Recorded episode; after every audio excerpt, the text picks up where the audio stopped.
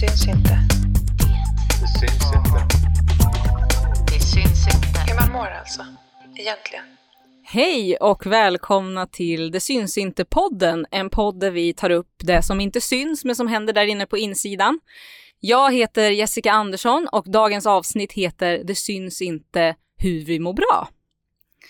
Och det vi ska prata om idag är alltså skyddande faktorer och vi ska få lära oss lite om vad det är. Och jag har faktiskt bjudit tillbaka dig, Sissela Nattli, min goda vän och kollega. Välkommen tillbaks! Tack snälla! Fantastiskt att jag får komma tillbaka. Så kul att ha dig tillbaka! Hur är läget med dig? Vad syns inte hos dig idag? Jo, ehm, ja, men det, det är en eh, fin dag. Eh, det som kanske känns lite extra idag, att när vi spelar in det här avsnittet så var ju originalplanen att vi faktiskt skulle stå i Vitabergsparken och köra Det syns inte musikalen i Parkteaterns eh, ja, samarbete. Och det blev ju inte av då på, grund av coronan. Så Mm. det känns som en sån här, åh, idag hade det varit den peppen om, om situationen hade varit annorlunda. Mm. Eh, men nu får vi istället chansen att göra det här. Så att man får go with the flow helt enkelt. Ja, vi får en fix ändå. Ja. Men jag har också tänkt på det idag att eh, idag hade vi stått där. Just nu kanske hade vi kanske genrepat Ja. eh, och eh, förberett. Och det är fint väder. Då tänker man extra mycket på hur bra det hade varit. ja, exakt. Men man ska inte tänka för mycket på det som hade kunnat varit. Nej, men precis. Vi kommer igen. Hur känner du då? Vad är det som inte syns för dig då? Idag, nu ska jag vara helt ärlig, jag har PMS. Mm. Mm. Och det syns nog inte så mycket på utsidan. Men på insidan kan det verkligen storma i ändå. Mm. Alltså jag kan vakna på morgonen och bara åh, jag hatar Holland och jag vet inte varför. Eh, Eller Ja. att jag så här desperat behöver en baguette med saltgurka och Ja. kanske lite glass i. Ja. Och sen utöver det, massa märkliga fysiska symptom. ja. Eh, är PMS är, kämpigt. verkligen, ja, ja, det är väldigt speciellt. Ja, och det är verkligen en sån där situation där det, det, det är bara att go with the flow på något sätt. För att man kan göra lite grann och det är precis det vi ska prata om idag. Vad kan man egentligen påverka och vad kan man inte påverka?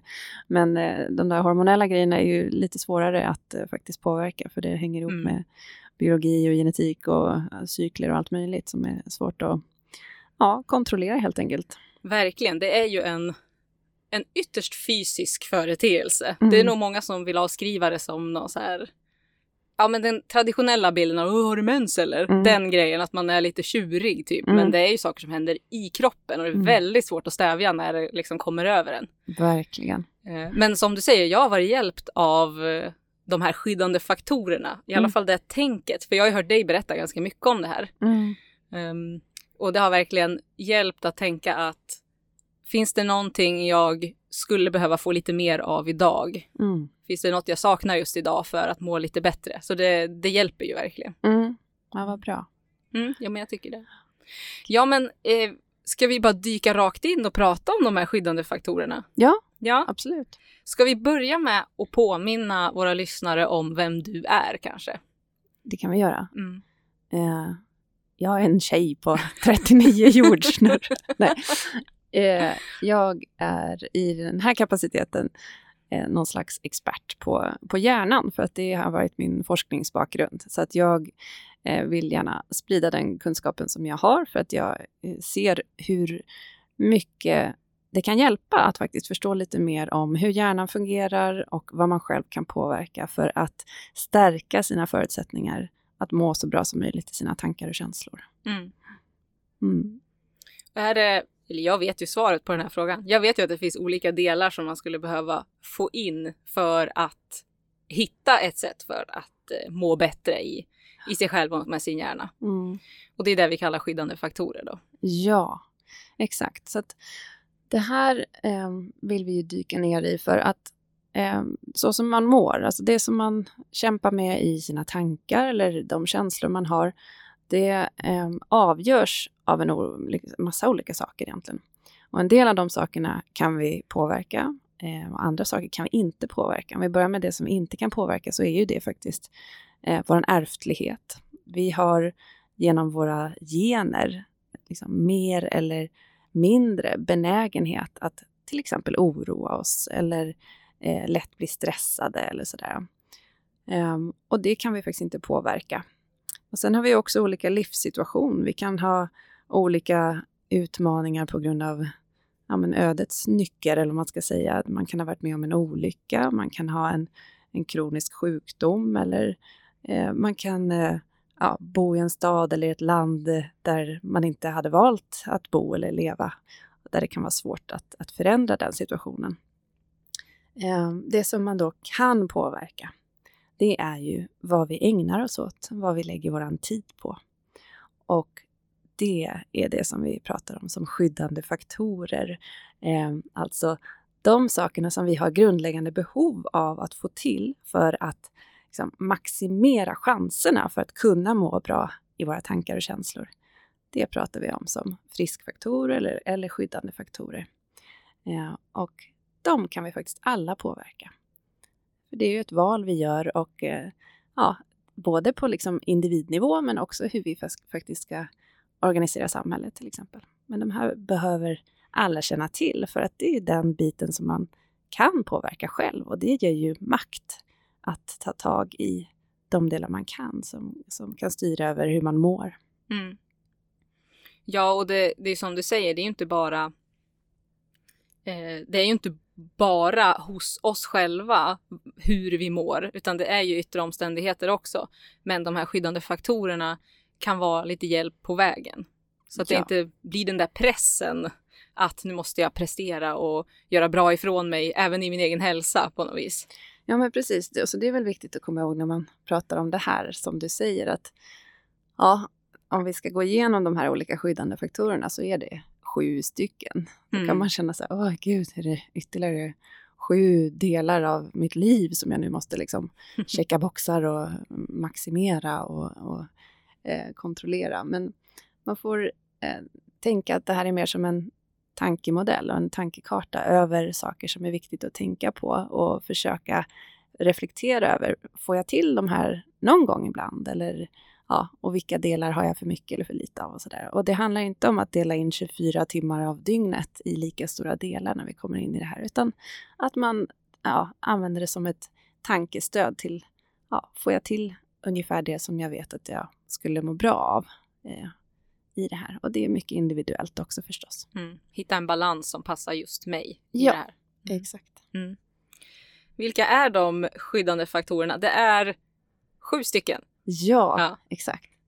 Och det är ju eh, många att komma ihåg i minnet, men vi, eh, vi börjar från, jag bara rabblar upp dem. Det handlar ju mm. om sömn, att få tillräckligt med sömn, chilltid, järnvila, motion, aktiviteter, relationer och fokustid.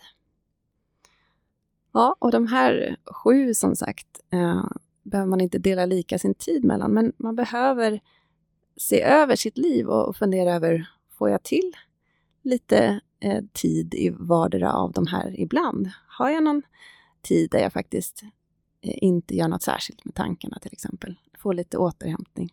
Har jag eh, schysst fokustid? Hur ser det ut när jag ska koncentrera mig och så vidare? Mm. Och de här har jag hört dig kalla för en slags tallriksmodell, liksom för det vi behöver.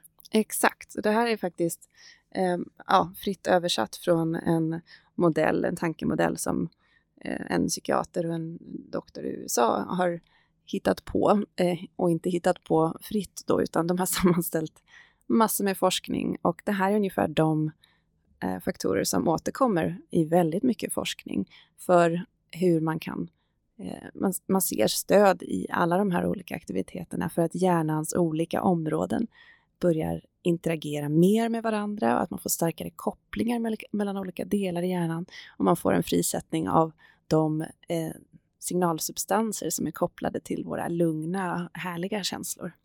Eh, och det här är alltså The Healthy Mind Platter av ja, eh, Siegel and Rock om man vill kolla upp det från 2012, referenserna. Ja, det är alltså först 2012 som man formulerar det här? Ja, och liksom sammanfattar det här till en en, en modell kan man säga. Mm. Sen finns det ju såklart många andra behov också. Det finns många olika modeller. Men det här tycker jag är ett, ett ganska bra sätt att hänga upp sina aktiviteter på så att det blir ganska konkret. Mm. Eh, För annars kan man ju också, ja vi behöver eh, liksom kärlek och vi behöver trygghet. Det finns många nivåer av saker som vi också behöver, som man också kan baka in. Men det här är det som vi på något sätt kan påverka själva med Mm. Vår egen tid och våra egna val. Mm. Ja, för min, min första tanke blir ju så här, var är maten? För Ja. att mat skulle kunna vara en åttonde. Men Absolut. det är de här andra sakerna då som, som de är kanske extra grundläggande, syre, mat och så vidare, som inte Exakt. ingår i det här. Precis, trygghet och ja, att man känner sig eh, psykologiskt trygg rent grundläggande utifrån sina fysiologiska behov. Eh, så en del av de här eh, kan man säga överlappar, till exempel sömn, då, det är ett grundläggande fysiologiskt behov.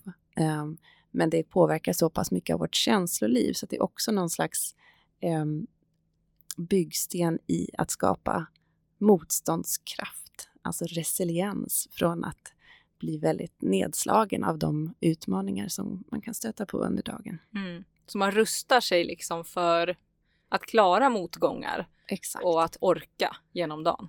Exakt. Så det är det de här skyddande faktorerna bygger på.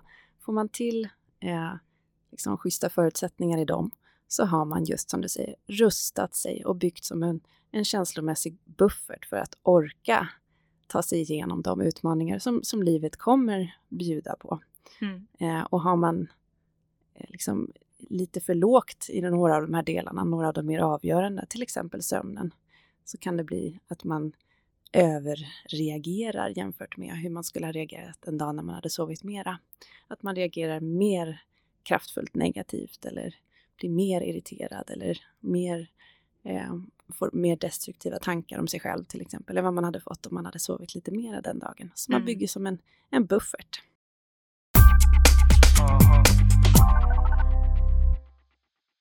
Ja, du och jag har ju pratat lite innan om hur man ska minnas den här tallriksmodellen, för det är ändå sju olika delar, det är mycket att hålla reda på. Och om man vill ha det här lättillgängligt bak i huvudet så Mm. kom ju du och jag fram till att man ska göra en åsnebrygga.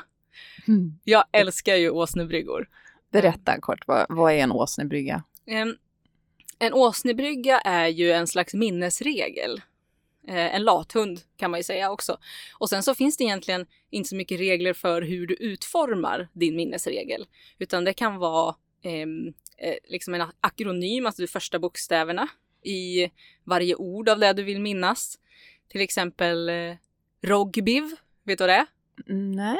Det är regnbågens färger. Ja. Eh, och då är det första bokstaven i varje färg då. Ah, ah. eh, röd, orange och så vidare. Mm.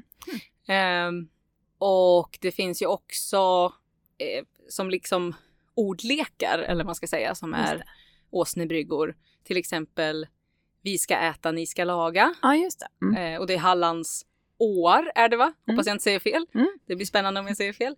Eh, från norr till söder tror jag till och med. Mm. Alltså Viskan, Ätran, Nissan och Lagan. Mm. Eh, och där, man kan göra det precis hur man vill. Man kan göra ett rim eller. Bara en mening som gör det lättare för en att komma ihåg. Mm.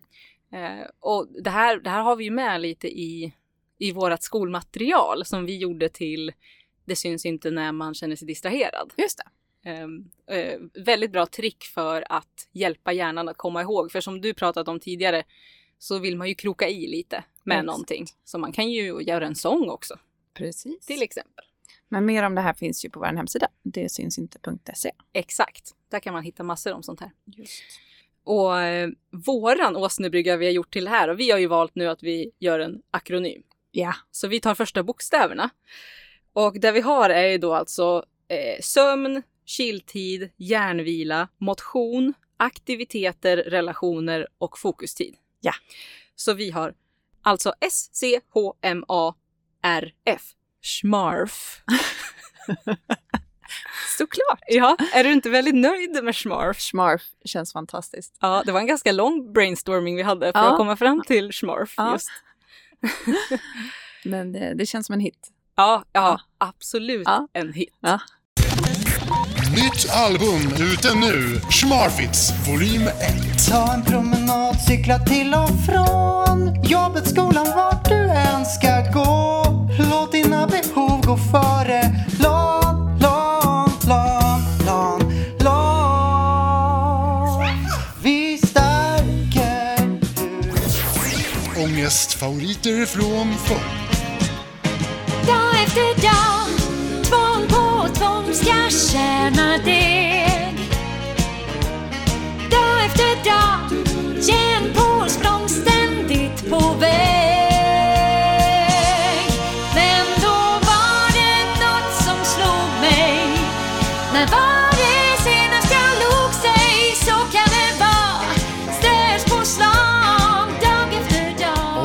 Dina bästa triggers från idag. Det kryper i dig obehagligt, känslan du känner den är beklaglig. Du vill inte gå, gå, gå runt på tå, tå, tå kring din stressnivå. Du vill bara må, må bra ändå. Frisk inuti och så utanpå. När livet känns tungt som ett jävla ok. Ta ett råd från Dr. Nattlis bok. Det är smart att vara smart. Det är smart att vara smart för att det påverkar. Det är smart. Som inte syns på utsidan. Sömnbrist, en stillasittande Scrollande zombie som biter på naglarna svagt illamående Så ge mig svarv nu, fixa lite smurf du Jag vill vara smart. Men som känns på insidan. Ibland emellan varven får jag ångest på natten men det är nog ingenting. Ibland emellan varven får jag andningsbesvär men det har aldrig stannat till vad jag vet Ibland emellan varven vill jag ringa en kompis men de flesta har nog fullt upp med sitt Ibland emellan varven vill jag skrika bort nerverna men grannen har nog sovande barn Ibland emellan varven är jag slö Men ibland emellan varven vill jag dö Haha, ja! Schmarfits eh, volym 1. Extra press just nu. Ja, vi, vi kommer använda lite olika tricks då för att befästa Schmarf. För det här måste vi komma ihåg. Men låt oss nu gå in på Schmarf. Yes. Om vi drar uppifrån och ner, Ja. vilken ordning du vill egentligen. Ja. Vad innebär varje bit? Ehm, och varför de är viktiga kanske också för vårt mående, tänker jag. Verkligen. Ehm, Och det ska ju sägas också att våran tanke framåt är ju att gå in djupare i varje del i Schmarf. I den här tallriksmodellen i andra poddavsnitt. Ja. Så att vi kommer djupdyka i varje en av de här. Mm. Så det här är liksom en, en grunddjupdykning som Exakt. vi gör nu. Precis. Mm. Så sömnen, eh, det tror jag att de flesta förstår, ehm, men det kan ändå vara svårt att prioritera. Men det som händer när vi sover är ju att kroppen återhämtar sig både fysiskt och mentalt. Vi bearbetar det som vi varit med om under dagen och vi lägger oss saker och ting på plats och vi får nya perspektiv och så vidare. Och den största återhämtningsdelen, eh, den sker under den sömnfas som kallas för djupsömn. Och den blir det mer av ju längre vi har sovit. Eh, och det är därför det är viktigt att sova ett visst antal timmar för att verkligen få till tillräckligt mycket djupsömn. Mm. Eh, och sömnbrist då, när man inte får till tillräckligt, det gör oss låga på energi, mer känsliga, lättirriterade och, och nedstämda. Eh, och vi har ganska väl beforskat vad vi har för sömnbehov i olika åldrar. Så är man mellan 6 och 12 år till exempel så ja, man har ett sömnbehov på ungefär mellan 9 och 12 timmar. Det är lite individuellt. Um, och mellan 13 och 18 år mellan 8 och 10 timmar och ibland mera under tonåren. Och vuxna ungefär 8-9 timmar. Mellan 7 och 9. Um, ehm, så det här är en, ett väldigt viktigt och grundläggande behov som vi har, att få till tillräckligt med sömn. Um, nästa, nu tar jag dem lite i prioordning, då, motion. Mm. Um, det är ju också väldigt väl beforskat att det är något som påverkar både hur kroppen mår men också vårt känsloliv. För när vi motionerar så släpps ämnen fram i kroppen som gör att vi känner oss lugna och lyckliga.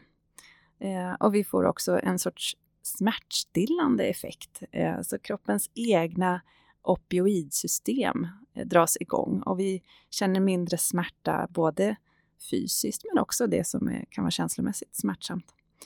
Vi blir också mindre stressade. Eh, vi känner oss starkare och piggare. Och eh, som en konsekvens av motion så sover vi dessutom bättre.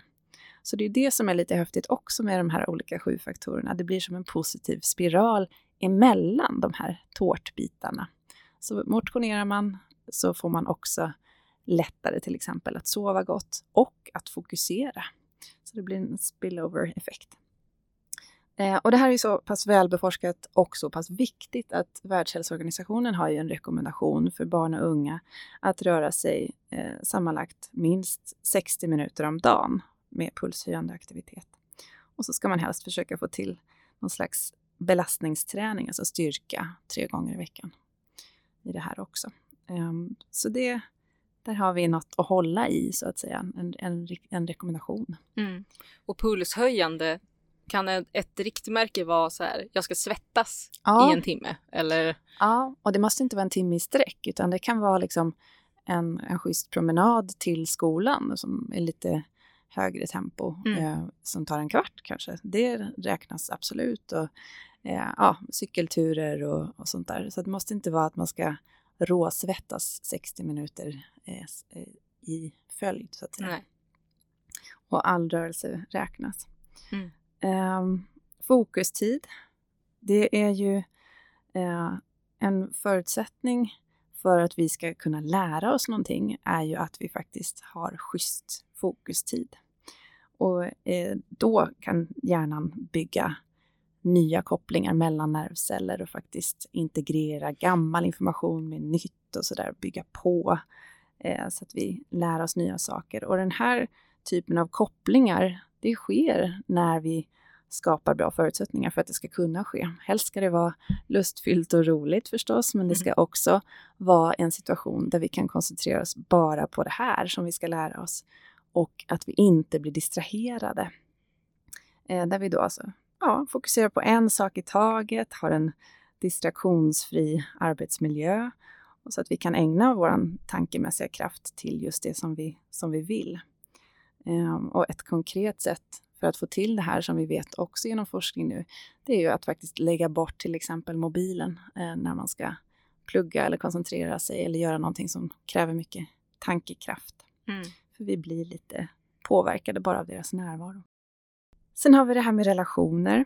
Ehm, Det är också ett väldigt grundläggande behov. Alla behöver känna sig betydelsefulla i andra personers liv. Och gör vi inte det så känner vi oss ensamma och det kommer påverka vårt mående på ett negativt sätt. Mm. Alla känner sig ensamma ibland och det är oundvikligt. Nu har vi haft en djupdyk i området ensamhet i vårt ett tidigare poddavsnitt Mm. med Anna Bennick. Ehm, men att stärka relationer och känna att man är uppmärksammad av någon annan, det gör att vi utsöndrar hormonet oxytocin och det har en lugnande effekt på oss och det är stressdämpande dessutom. Så det lugnar ner liksom hjärnans hotsystem och gör att vi kan känna oss lugna och trygga. Eh, och hur vårdar man sina relationer? Ja, det handlar ju faktiskt mycket om att ge uppmärksamhet till varandra. Positiv uppmärksamhet, trygg eh, uppmärksamhet och eh, att känna sig hörd och sedd av någon annan. Mm. Ja, det kräver som sagt uppmärksamhet och, och tid. Mm. Ehm, Hur gör man där då? Är det... Man frågar hur läget är till exempel och försöker ta initiativ till umgänge. Är det ett sätt att ge uppmärksamhet? absolut. Mm. Det kan också vara att skicka ett sms och, och säga jag tänkte på dig när jag gick förbi det där trädet där vi Mm. klättrade upp en gång. Eh, Mm. Eller eh, ja, att ringa, eh, särskilt i de här tiderna när vi kanske inte kan umgås precis som vi vill, så blir det ännu vik- viktigare med andra typer av signaler där vi kan skicka uppmärksamhetstanken Mm. ändå. Men som mest välmående effekt får vi ju när vi ses i det fysiska rummet och kan ha delad ögonkontakt, skratta tillsammans eller få en klapp eller beröring eller sådär. Mm. Och ögonkontakt är ju superhäftigt. eh, Att, det, att odelad uppmärksamhet och ögonkontakt ger en, en gemenskapskänsla även med främlingar. Har det forskats på det? Ja, det är superhäftigt. Så ett par minuter av odelad ögonkontakt utsöndrar då oxytocin och man får en välvilja, eh, en känsla av välvilja till den här andra personen. Mhm. Utan Så- att man säger något. Nu känner ju vi varandra, Ja. men får vi också ett utbyte av att sitta här mitt emot varandra och stirra lite på varandra Ja. i ögonen? Ja. För att vi tittar ju ganska intensivt i ögonen på varandra när vi gör det här. Lite manisk. lite för glada. Ja, ja. Nej, men det är häftigt. Mm. Och det blir ju ett uttryck för att jag uppmärksammar dig, du uppmärksammar mig. Vi eh, uppenbarligen tycker att varandra är det viktigaste i det här rummet just nu. Mm. Mm. Och sitter man istället och små eh, liksom rattar på mobilen eller scrollar samtidigt som någon pratar, då får ju den personen känslan av att okej, det där är viktigare än Mm. att du delar din odelade uppmärksamhet till Mm. mig. Så det är signalvärde i att rikta blicken till det som ska fokuseras på Mm. också förstås. Eh, Sen kan det vara jobbigt att ha ögonkontakt och särskilt jobbigt för vissa. Alltså, eh, de som har diagnosen autism till exempel tycker att det är direkt obehagligt, många av dem, att Mm. titta i ögonen. Och det får man ju också respektera och ha förståelse för och hitta andra sätt att visa uppmärksamhet då. Mm. Ja, det som är all form av kontakt, fysisk kontakt eller vad det må vara, att det behöver vara välkommet för att det ska funka Absolut. också. Exakt. Mm. Och individuellt förstås. Mm. Ehm, nästa, chilltid. Vad är det då? ja, alltså i Healthy Mind Platter-modellen så pratar man om eh, playtime. Alltså att det ska vara en lekfull tid.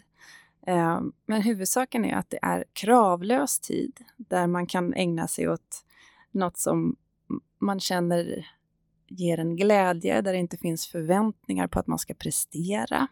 Så det kan vara, det kan vara att vara lekfull och eh, kreativ och rita och sådana saker. Men jag tänker att det också kan vara att slappa och bara ha det lite gött. Liksom. Det, Mm. det, här kan man räkna in sin scrolltid sannolikt. Mm. Att ja, ta del av någonting som är halvstimulerande men som kanske inte är ja, något som gör att man känner eh, en enorm, eh, ja, vad det nu kan vara, liksom prestationsstolthet eller eh, annat. Utan det kan vara att göra en TikTok-video eller Mm. att eh, chilla i soffan eller Mm. ja, sådär. Ta det lite lugnt utan att behöva prestera helt Mm. enkelt. Det ska inte kräva för mycket av en Nej, på något vis. Mm. exakt. Men rita, slappa, leka eller ja, ta det Mm. lugnt. Det ska i alla fall inte finnas några krav om prestation. Och det ska sägas också, nu låter det som att det här skulle kunna handla om eh, för barn och unga bara, Ja, lek, playtime. Ja. Liksom. Men det handlar ju om oss alla. exakt. Och det är därför vi valt att kalla det här avsnittet också för eh, hur vi mår bra. Ja, precis. Um, järnvila. Här kommer en viktig en som handlar om att vi faktiskt behöver koppla ner ibland. Sluta lyssna på podd. Stäng av. Stäng av den här podden Genast. nu! Nej, men vi behöver ge oss själva tid där bara våra egna tankar får styra.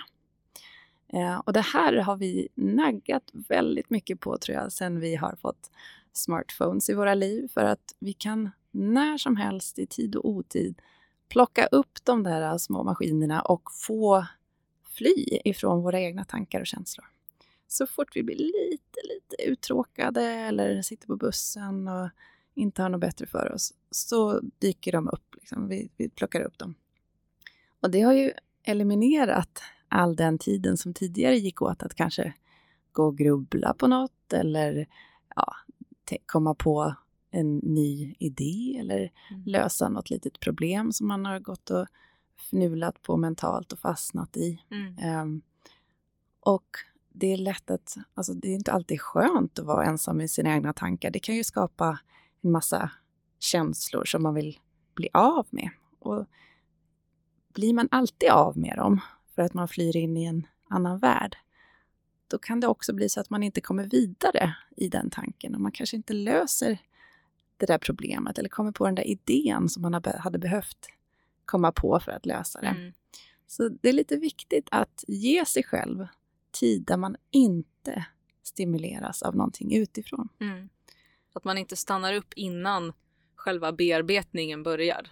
Precis. Mm. Och det som händer i hjärnan när man gör ingenting, det är att ett helt annat nätverk i hjärnan aktiveras än när vi håller på att matas med information utifrån. Det här kallas för standardnätverket.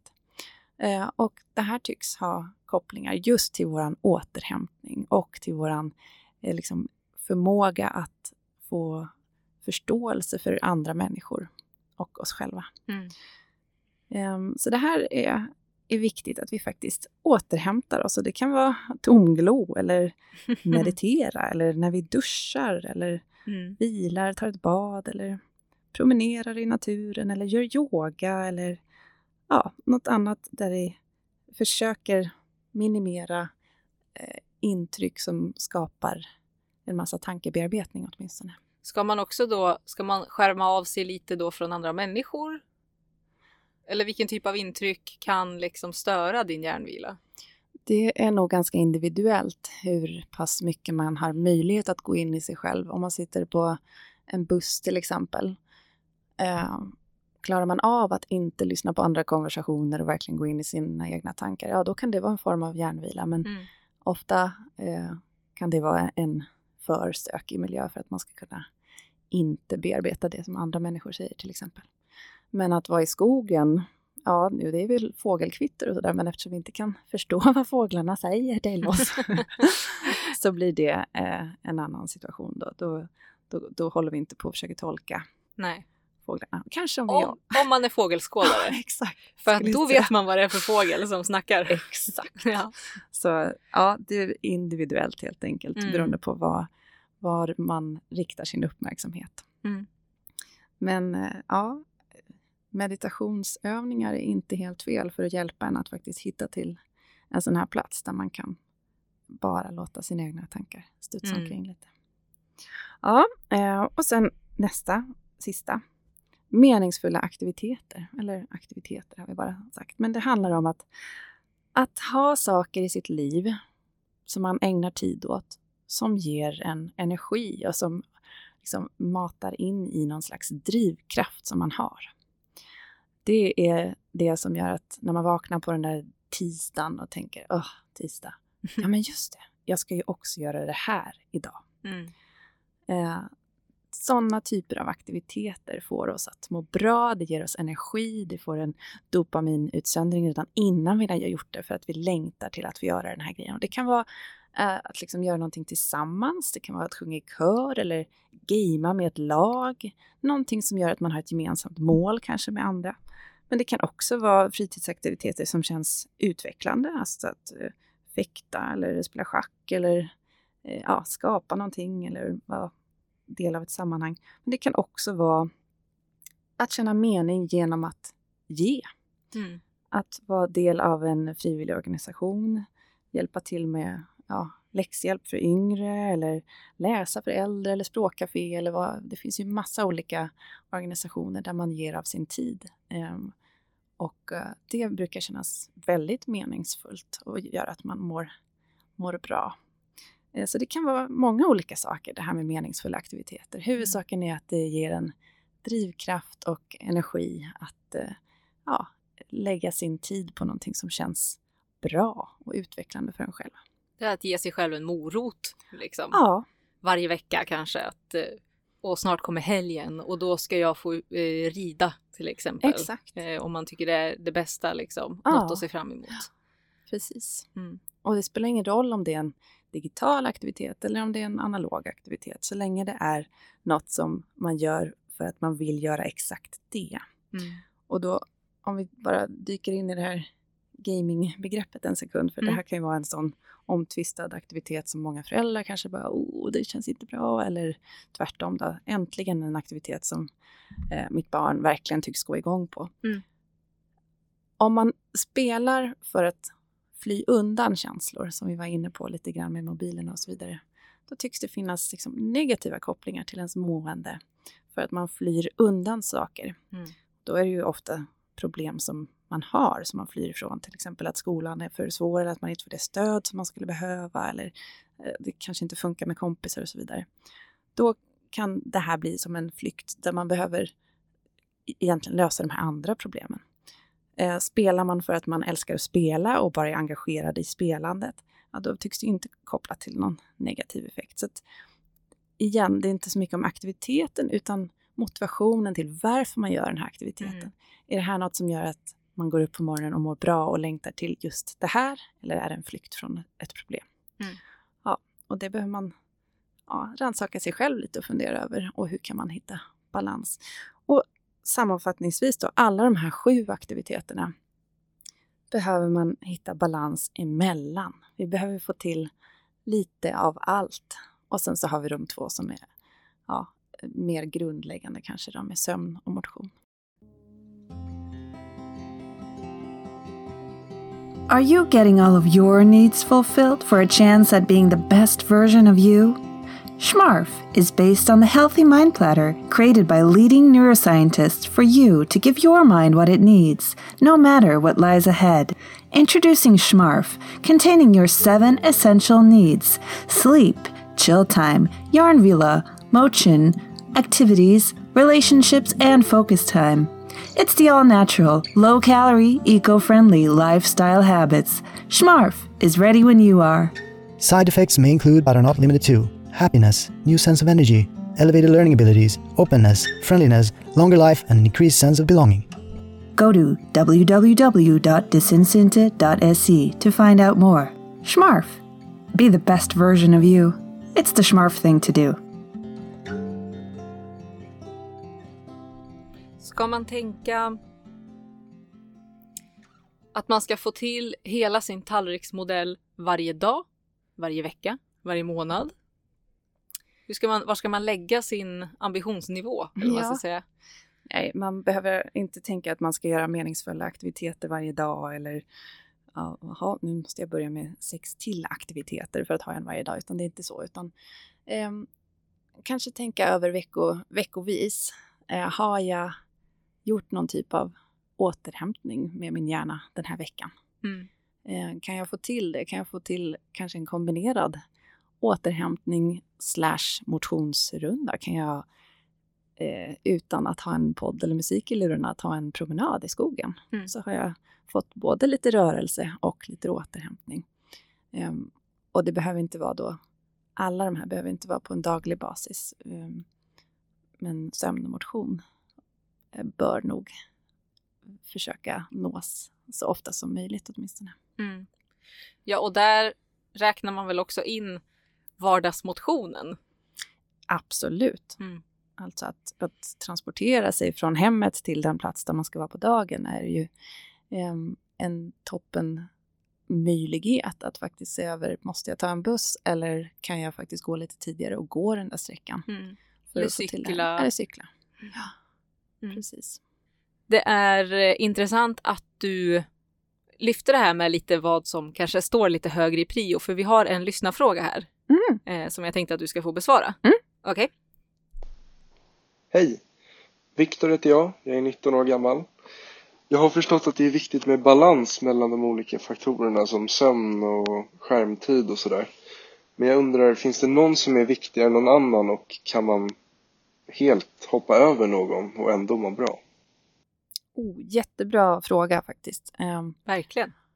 Ja, nej men, och det, det finns väl några som är mer grundläggande och, och där det är viktigare att man får till dem som vi har varit inne på. Och det är ju sömn och motion. Eh, och det är ju för att man ser så tydligt i forskningsstudier att sover man för lite, liksom har man, går man omkring med till exempel mindre än sex timmars sömn per natt eller sådär, då ökar risken för depression eh, flera hundra procent. Sen blir det ju också ett symptom på, eh, på depression att ha svårt att somna till exempel. Så det blir ju också en cirkulär eh, historia. Men, men lite sömn är kopplat till ett sämre mående. Och det är ju just eh, de här kopplingarna till att eh, tolka situationer mer negativt än, än vad de faktiskt var menade. Man börjar liksom se glaset som halvtomt mer ofta än att det är halvfullt när man har sömnbrist. Så sömn vill jag trycka på särskilt. Och motion då. Eh, För motion är ju som, det, det, det är lika effektivt för mild nedstämdhet till exempel, eller mer effektivt till och med, än antidepressiva eh, läkemedel. Mm. Och framför allt på lång sikt, när Mm. man ser att de som har tränat regelbundet, de bibehåller sitt välmående längre än de som har gått på antidepressiva och sen eh, liksom kan falla tillbaka i det här. Så att det, det blir en skyddande effekt som kvarstår om man kan upprätthålla det här. Mm. Ja, det känns ju tyvärr som att vi lever lite i ett quick fix-samhälle nu där de här långsiktiga lösningarna såklart är mycket jobbigare för oss att ta oss an. Mm. Alltså komma igång och motionera om man aldrig har gjort det. Det är, Mm. det är riktig, liksom, ett riktigt berg att bestiga.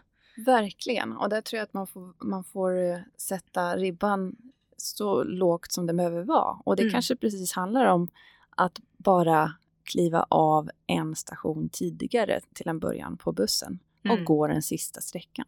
När man har gjort det ett par veckor, ja då kliver man av två stationer tidigare och sen tre stationer tidigare och sen till slut kanske man går hela sträckan. Mm. Man, det gäller att börja på en nivå som känns behaglig och eh, som blir möjlig. Mm. Eh, Man behöver absolut inte springa till ett gym och köpa dyrt månadskort och tro att man ska stå där det första man gör, utan känn efter vad som vad, vad känns möjligt och rimligt Mm. i, i ditt eget liv för att ta det där första steget. Ja, för jag tror verkligen, som vi nämnde lite i början, att det är otroligt viktigt att inte sätta den pressen på sig själv. För jag tror att det är väldigt många högpresterande som vill kasta sig in i träningen, vara bäst direkt. Mm. Är man inte bäst så struntar man i det. Mm. För det är liksom, det blir en för stor motgång än om du börjar med promenader. Mm.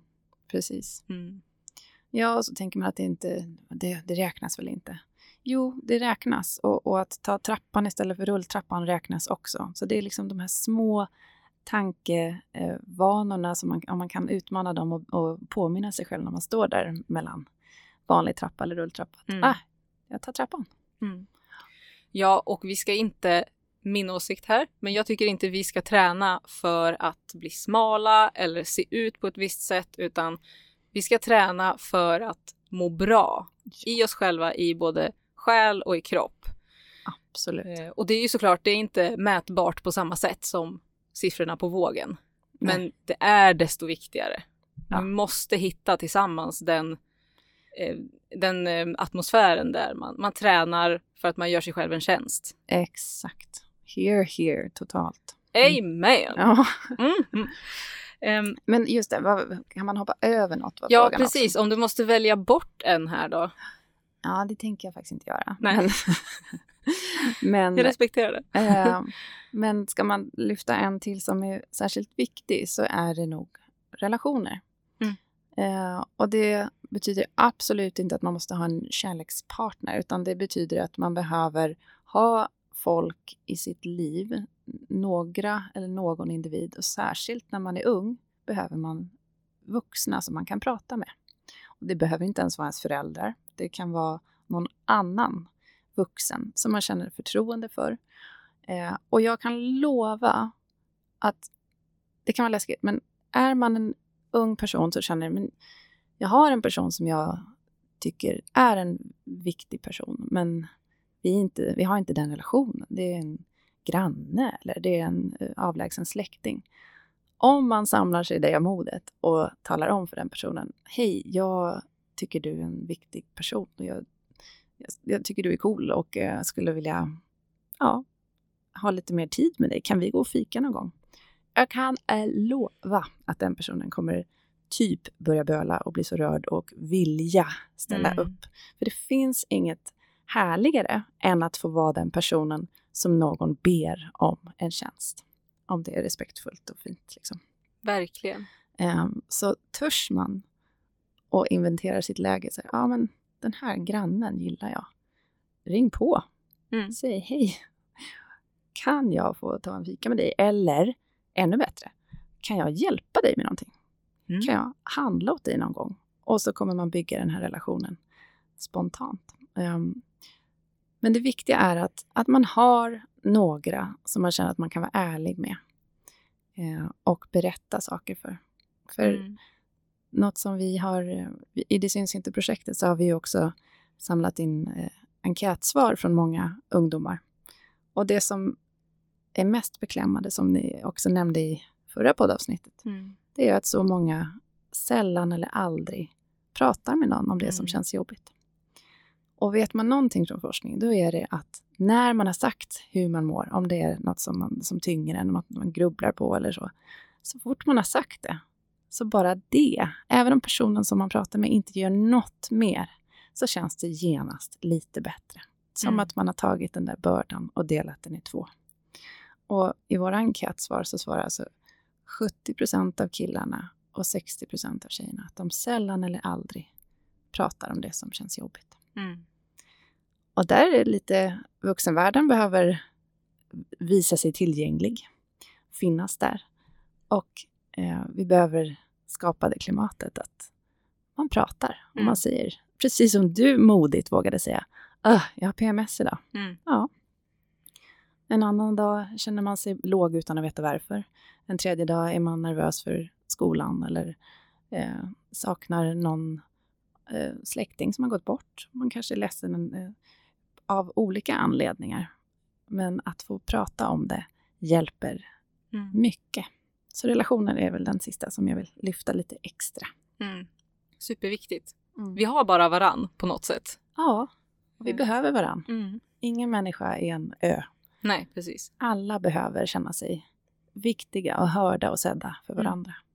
Mitt bästa tips när Mm. det är en ny relation, oavsett kompisrelation eller inte. Eh, för det kan ju kännas lite stelt i början. Man Ja. kan känna att så här, vi tycker verkligen om varandra och vi vill ju hänga mer, men så kan det kännas lite stelt att sitta där med kanske en kopp kaffe och bara titta på varandra. Ja, Då är mitt tips att man gör en aktivitet. Ja. Alltså, typ, vill du följa med och spela paddel? Eller paddel är så trendigt nu, det är helt sjukt. Eh, ja. eller eh, ta en promenad eller någonting där man är aktiverad. För då kommer också samtalsämnena automatiskt. Just det. Jättebra. Mm, det är mitt trix. Om vi tittar lite på samhället idag, hur ligger vi till med våra, vår tallriksmodell generellt? Hur, Mm. hur går det för oss? Ja, men och det är väl här eh, motivationen till att prata om det här kommer ifrån. Mm. För det, det ser inte bra ut alltså. Nej, oj oj. Nej, men på riktigt så, så är det ju faktiskt så att dels eh, är det många som inte mår bra. Det är eh, framförallt bland unga. Det är nog ingen som har missat att det här med psykisk ohälsa ökar, framförallt bland unga. Det är mer nedstämdhet och mer ångest. Eh, men också ja, irritabilitet och liksom att man känner sig eh, irriterad och eh, stressad.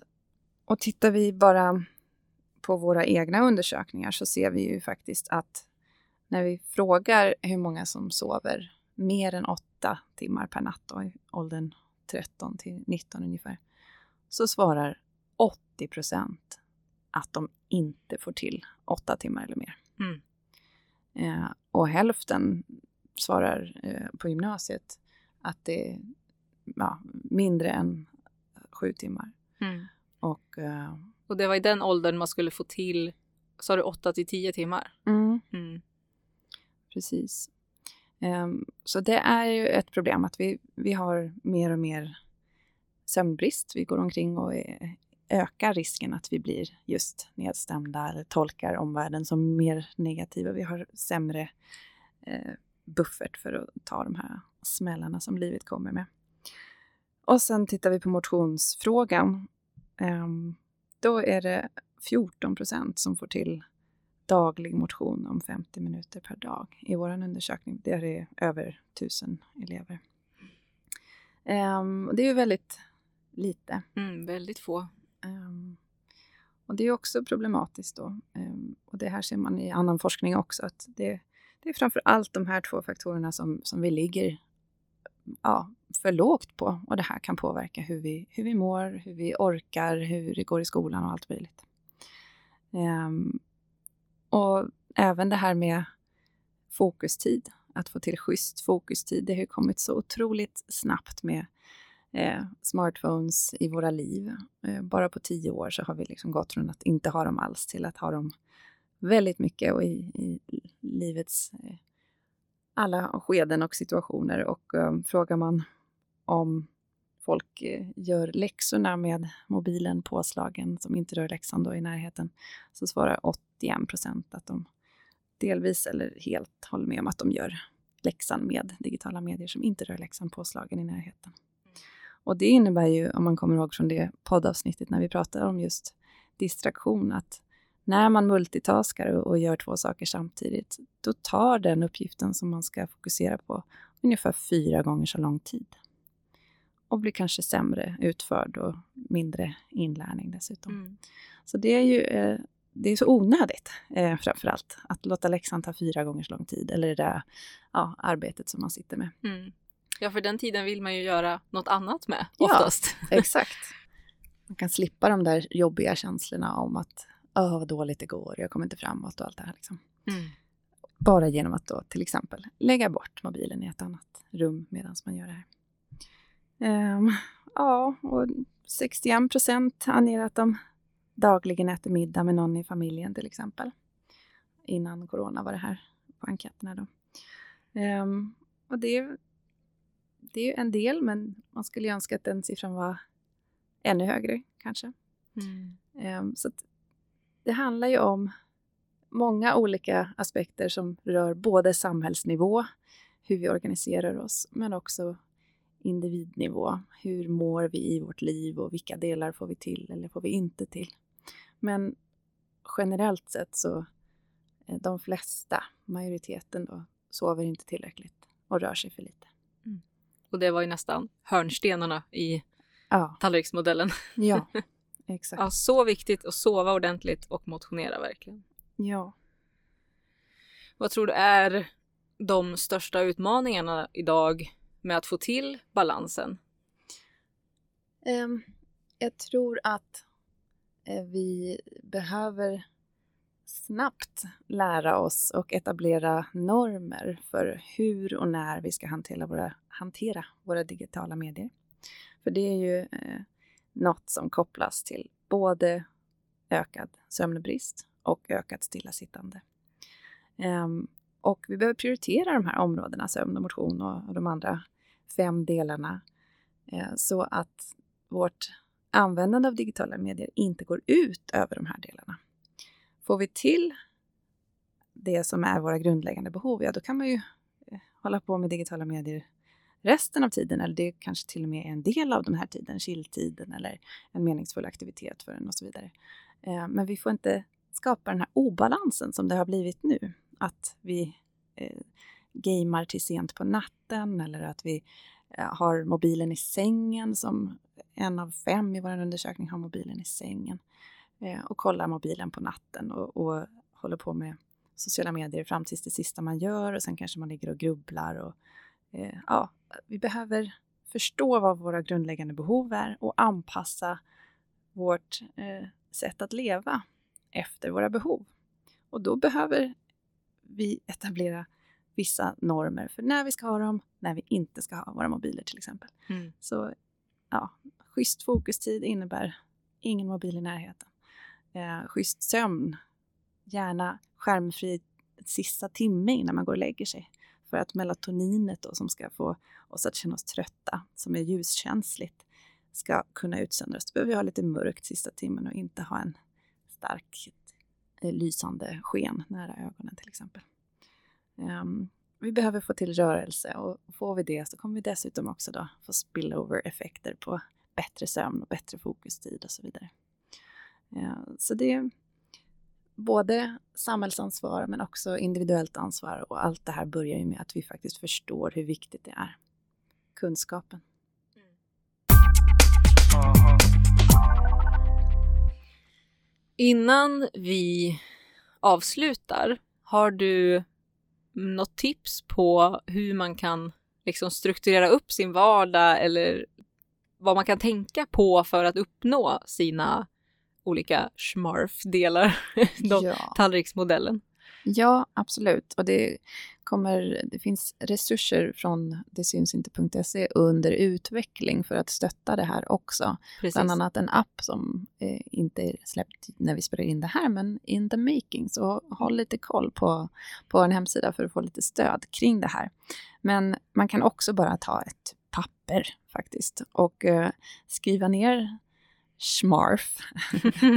alltså se över eh, livet. Eh, hur ligger det till med balansen mellan de här olika sju tårtbitarna? Så gör en liten koll på vad lägger du mycket tid på? Vad skulle du vilja göra mer av? Vad finns inte alls med och så vidare. Så för var och en av de här, liksom, för sömnen till exempel, gör en, en sömnplan. Eh, skriv ner vilken tid du skulle behöva gå och lägga dig för att möta ditt sömnbehov, beroende på hur gammal du är då. Och låt då den sista timmen kanske vara skärmfri innan det. Vilken tid är det i så fall? Kan du ta hjälp av din telefons inställningar för att ja, stänga ner den eh, den sista timmen till exempel och snacka ihop det med dina kompisar och säga så här kommer jag göra. Eh, så jag kommer inte svara på Snap eller jag kommer inte vara tillgänglig efter den här tiden. Eh, och se om fler vill haka på så att man också inte behöver känna sig orolig över att alla andra fortsätter att snacka fram till klockan ett på natten. Mm, slippa FOMO. Eh, exakt. Mm.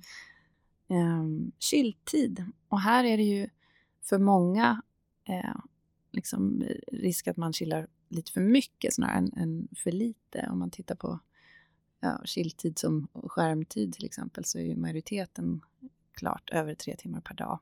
Och då kan det ju bli så som många svarar att det går ut över andra delar av tårtbitarna här. Så det handlar väl också om att istället för att bara tänka att ah, jag ska minska min skärmtid om man nu känner så. Um, vad vill du öka på? Vad vill du göra istället av den tiden? Och gör en plan för det. Så kommer det lösa sig av sig självt lite lättare. Järnvila. Eh, också kolla av. Har jag det här naturligt någon gång? När får jag till en lugn stund? Då kan jag lägga till lite andningsövningar eller någonting som verkligen hjälper en att få ner stressnivåerna, att börja lite om. Eh, ett sätt kan vara, det är mitt bästa tips som jag har ställt in på mobilen. Där. Jag startar dagen utan mobil. Jag får inte öppna den förrän jag har ätit frukost. Så det blir ett sätt för mig att starta dagen med mina egna tankar och eh, se hur jag mår och hur, vad den här dagen vill, vill med mig. Verkligen känna efter. Ja, precis. För motionstårtbiten då, eh, också inventering. Hur ser det ut och kan du byta ut några av dina transporter till motion eh, till vardags så att du får lite mer rörelse om du är en av de majoriteten som faktiskt behöver lite mer kanske. Mm. Och lägg ribban lågt. Exakt. Mm. Se till att ja, börja på en nivå som känns rimlig att det faktiskt blir av. Mm. Och aktiviteter, meningsfulla aktiviteter. Det här kan ju vara svårt att veta vad man faktiskt har för drivkrafter. Man måste ju testa lite olika för att komma fram till det. Så ett tips är att eh, söka sig till prova på-tillfällen på olika aktiviteter. Där vet jag till exempel sparksgeneration.com eh, har många sådana eh, prova på gratistillfällen och massa material och videos för att just sänka tröskeln och visa så här går det till när man testar fäktning och det är inte så läskigt som man kan tro till exempel att sänka tröskeln för att faktiskt ta sig dit. Eh, eller andra organisationer, typ kompissverige.se. Där kan man ställa upp och eh, ja, träna språk eh, för någon som är nyanländ till Sverige till exempel. Eller bara ställa upp som en, en kontakt. Eh, och det kan också kännas väldigt meningsfullt. Så man kan hitta många olika saker genom eh, den här typen av exempel. Relationer. Att verkligen ge sin odelade uppmärksamhet till dem man är med. Så jag skulle tipsa om att försöka ha det som vana att inte plocka fram mobilen och ha den på bordet eh, när du umgås med andra, utan låt dem få känna sig viktiga, att du hör dem och ser dem och de är viktigare än det som eventuellt händer på mobilen. Och prata om det så kanske de andra vill göra likadant. Um, fokustid skapa bra förutsättningar för att man faktiskt ska kunna koncentrera sig. Och det handlar ju både om att ha en distraktionsfri miljö, vare sig det är mobil eller andra människor eller ja, saker som stör. Att eh, liksom skapa en bra arbetsmiljö för att kunna fokusera. Men också kanske tidsramen. I eh, avsnittet om distraktion så pratar, pratar vi bland annat om pomodoro-tekniken. Eh, så kolla in det. Ja, eh, och framför allt så det här handlar ju om att prioritera sig själv och sitt, sitt mående. Eh, och det behöver vi alla göra och, och prata om. Eh, så att vi kan hjälpa varandra att hitta vanor som, som är hållbara, som vi, ja, som vi får till så att vi mår så bra som vi kan. Mm. Ja, och den här, om man säger att det här blir lite som en, det blir en översikt av ditt liv, en, nästan en livsplanering. Ja. Det låter lite övermäktigt, men det kan verkligen vara lite en punktlista Ja. som du vill följa. Det här är saker jag mår bra av. Jag behöver så här många timmars sömn. Jag behöver att man kan verkligen skriva ner det för sig själv för att befästa det. Precis. Något som också kommer att finnas i appen. Ja! ja. Ja, det där var väldigt många bra tips. Du är så vansinnigt kunnig. Jag blir alltid lika imponerad av dig Sissela. ja men tack. det var det lilla. Har vi något sista medskick innan vi eh, avslutar för idag? Ja, men jag tror att ett medskick är det här med jobbiga tankar och känslor, det kommer vi inte ifrån. Det är en del av livet. Livet är inte rättvist. En del kommer kämpa mer än andra. Och allt som rör vårt mående kan vi faktiskt inte påverka. Det är en hel del som vi inte kan påverka, så man får inte klandra sig själv eller vara för hård mot sig själv för att liksom försöka eh, prestera inom det här som vi har pratat om idag och tro att jag gör ju allt det här, varför mår jag inte bra? En del saker kan vi inte påverka. Men det här som vi pratat om idag, det är sådana saker som vi faktiskt kan påverka och med det kommer man en bra bit med att öka sin motståndskraft till det som kommer vara jobbigt ibland. Och det ska vi väl säga också att för till exempel så här, motion är, eh, motsvarar en effekt liknande antidepressiva och kanske till och med bättre, men inte för alla heller. Nej. Utan vissa mår ju så pass dåligt att man behöver antidepressiva och det är som du säger, det är individuellt allting. Absolut. Så man ska komma ihåg att utgå ifrån sig själv, inte från en norm eller alla andra.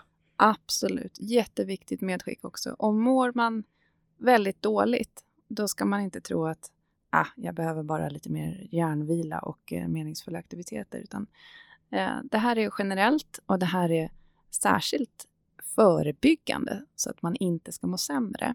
Men mår man dåligt så ska man absolut söka professionell vård. Ja, kontakta vårdcentralen. Ja. De kan hjälpa en och skicka en vidare. Exakt. Mm. Mm. Det ska bli så roligt att eh, djupdyka i de här olika tårtbitarna. Det ser Mm. jag så himla mycket fram emot. Mm. Eh, det känns väldigt roligt att vi har eh, kickat igång den här bollen nu. Ja. Och tack snälla för idag igen Sissela. Du skötte dig exemplariskt som vanligt. Phew. Tack snälla Jessica. Du med. Ja, tack. Ja, då tackar vi för den här gången och säger hej då till allihopa. Ja. Ja, ha Hej. det bra. Ha det bra. Hej då. Hej då. Varför vinkar jag för?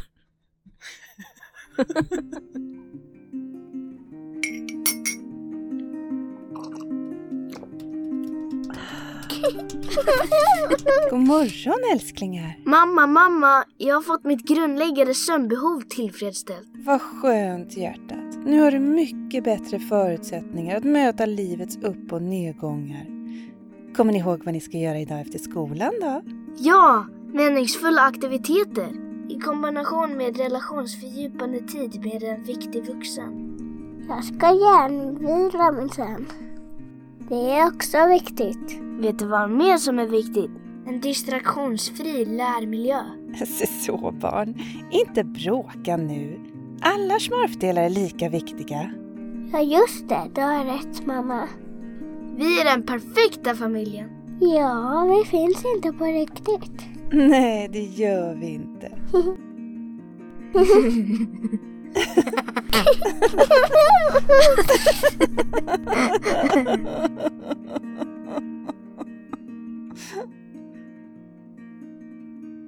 När livet to get smart